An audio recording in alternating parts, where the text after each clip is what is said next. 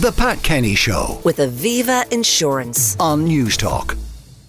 Well, now it's time for our expert slot. Irritable bowel syndrome affects around 20,000 people in Ireland, more commonly in women than in men. And this condition can disrupt your workday, your sense of worth, and your energy levels. But what exactly is it? Well, Dr. Deirdre O'Donovan is consultant gastroenterologist at Blackrock Clinic, and she is our expert today. Deirdre, good morning and welcome. Good morning, Pat. 20,000 people and climbing, I'd imagine. Yeah, for sure. I mean, I think there's probably very few people out there who haven't experienced some sort of gut disruption at some point in their lives. And we know irritable bowel syndrome, certainly between 10 and 20% of the population will experience it. Uh, How long does it last, or is it a lifelong condition? Well, most of the time, people will start developing some sort of symptoms, often in teenage years. Um, and if you're prone to IBS symptoms, they may wax and wane. So you might go through periods where it's a little bit more aff- affecting in your life, and then periods where it is less so. But often it's something that you will be prone to for life. No. Uh, do we know what causes it? Because we've been talking on this program before with Luke O'Neill about the link between the brain and the gut. I mean, is that at the heart of it, or could it be your food? Well, today is World Digestive Health Day, and the theme for this year is actually that uh, a good gut health starts from the beginning with a good diet. So we know that diet definitely impacts on how your gut functions. But Luke O'Neill is absolutely right. I mean, your gut is your second brain. You've about 39 trillion microorganisms living down there. So, Pat, you are not alone. No, you know the way when people get nervous, they want to rush to the loo. Absolutely. Or if someone gets a fright, they might literally wet themselves or whatever, or the, the other.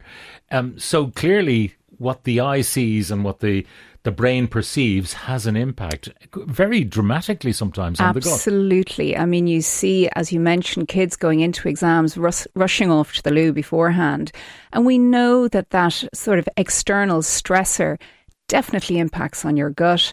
The microorganisms are probably involved in that response, but there's so much else going on down there in terms of immune function. Um, and managing stress is also a key factor in terms of managing irritable bowel syndrome. Now, the treatments for irritable bowel syndrome are, are there drugs that people can take? There are, absolutely. I mean, a lot of the time, people are not going to need to be on drugs to manage their irritable bowel syndrome if they can pay attention to maybe food triggers that really cause symptoms. That's probably the key thing. It's not to follow the same eating plan for everyone. You need to really pay attention to what suits you and what triggers you. But if you were going to be supporting your gut health, maybe taking a probiotic might be helpful to your symptoms. Um, let's get down to brass, brass tacks for one of our listeners. What are the most common symptoms of IBS? There seem to be so many difficult to determine. so many. Uh, but the key one is a sense of discomfort or pain in your abdomen. And you can't actually make a diagnosis of irritable bowel syndrome without that. So if somebody is having constipation but no discomfort with it, it is not irritable bowel syndrome. So you must have pain, and that might be cramps, it might be painful bloating. Uh, but pain is really at the key, the, the, the core to it all. And then with that, people often experience a disruption in gut function, meaning they might be prone to diarrhea, they might be prone to constipation, or in fact, both a swinging bowel habit. A swinging A bowel habit. swinging bowel habit. So you're having no bowel motion for a day or two, and then you spend your third day rushing to the loo. And yet, you'll hear sometimes ads for uh, bowel cancer and people saying, well, you know, if you have uh, a variable bowel habit, get it checked Absolutely.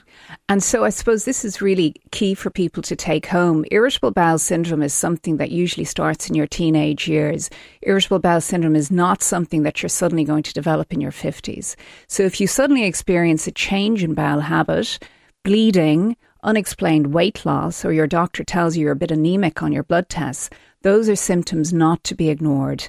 And you really need to seek medical advice on that.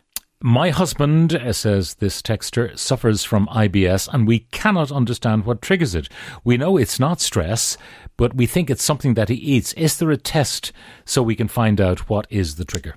That is a very common question, and unfortunately, the answer is no. So, people are often looking for food allergy tests. Most of the time it's not a food allergy, except in the case of celiac, where we all Yeah. need to be aware if you're Irish, you could have celiac disease, and that's a gluten.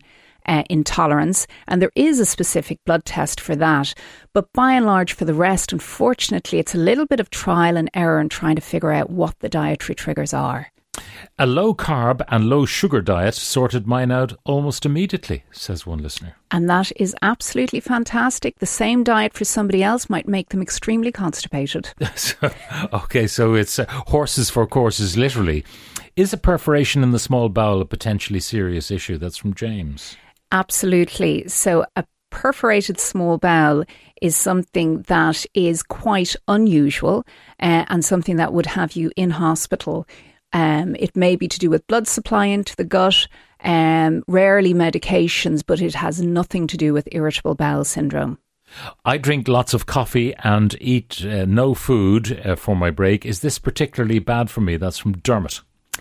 So the recommendation is you probably shouldn't be exceeding three cups of coffee in the day. And we know that for people who have mild constipation, in fact, a cup of coffee can often really help motility and uh, may be beneficial to them. But too much coffee is just going to push the adrenaline and uh, not be very good for you, I'm afraid. Okay, so three cups coffee, and that is uh, the ceiling. Uh, any connection between IBS and diverticular disease? two different conditions. However, just because you have diverticular disease doesn't mean that you can't have IBS also. What is diverticular so disease? diverticular disease is where you develop these little pouches in your colon, in your large bowel. Extremely common. In fact, it's a bit like varicose veins. They tend to run through a family. So if your parents have had diverticular disease, I'm afraid you're on the way to developing it. I have a hiatus hernia. Is it dangerous in the long run? That's from Cahill. A hiatus hernia is where your stomach has slid a little bit upwards and is going to make you more prone to acid reflux. So, acid reflux in itself is a symptom that we don't like people to continue to have over years without it being checked, as there is a risk of developing esophageal cancer if it's not treated. Can dairy products cause IBS? Yes, absolutely. So lactose intolerance is very common. Um, in fact, the Irish are a little bit unique in that we're much more lactose tolerant than a lot of other nationalities.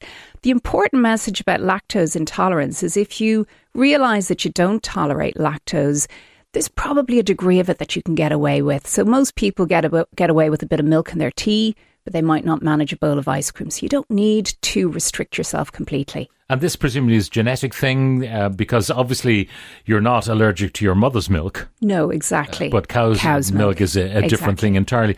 Uh, Senokot is the key to my bowel health. Not available anywhere at the moment.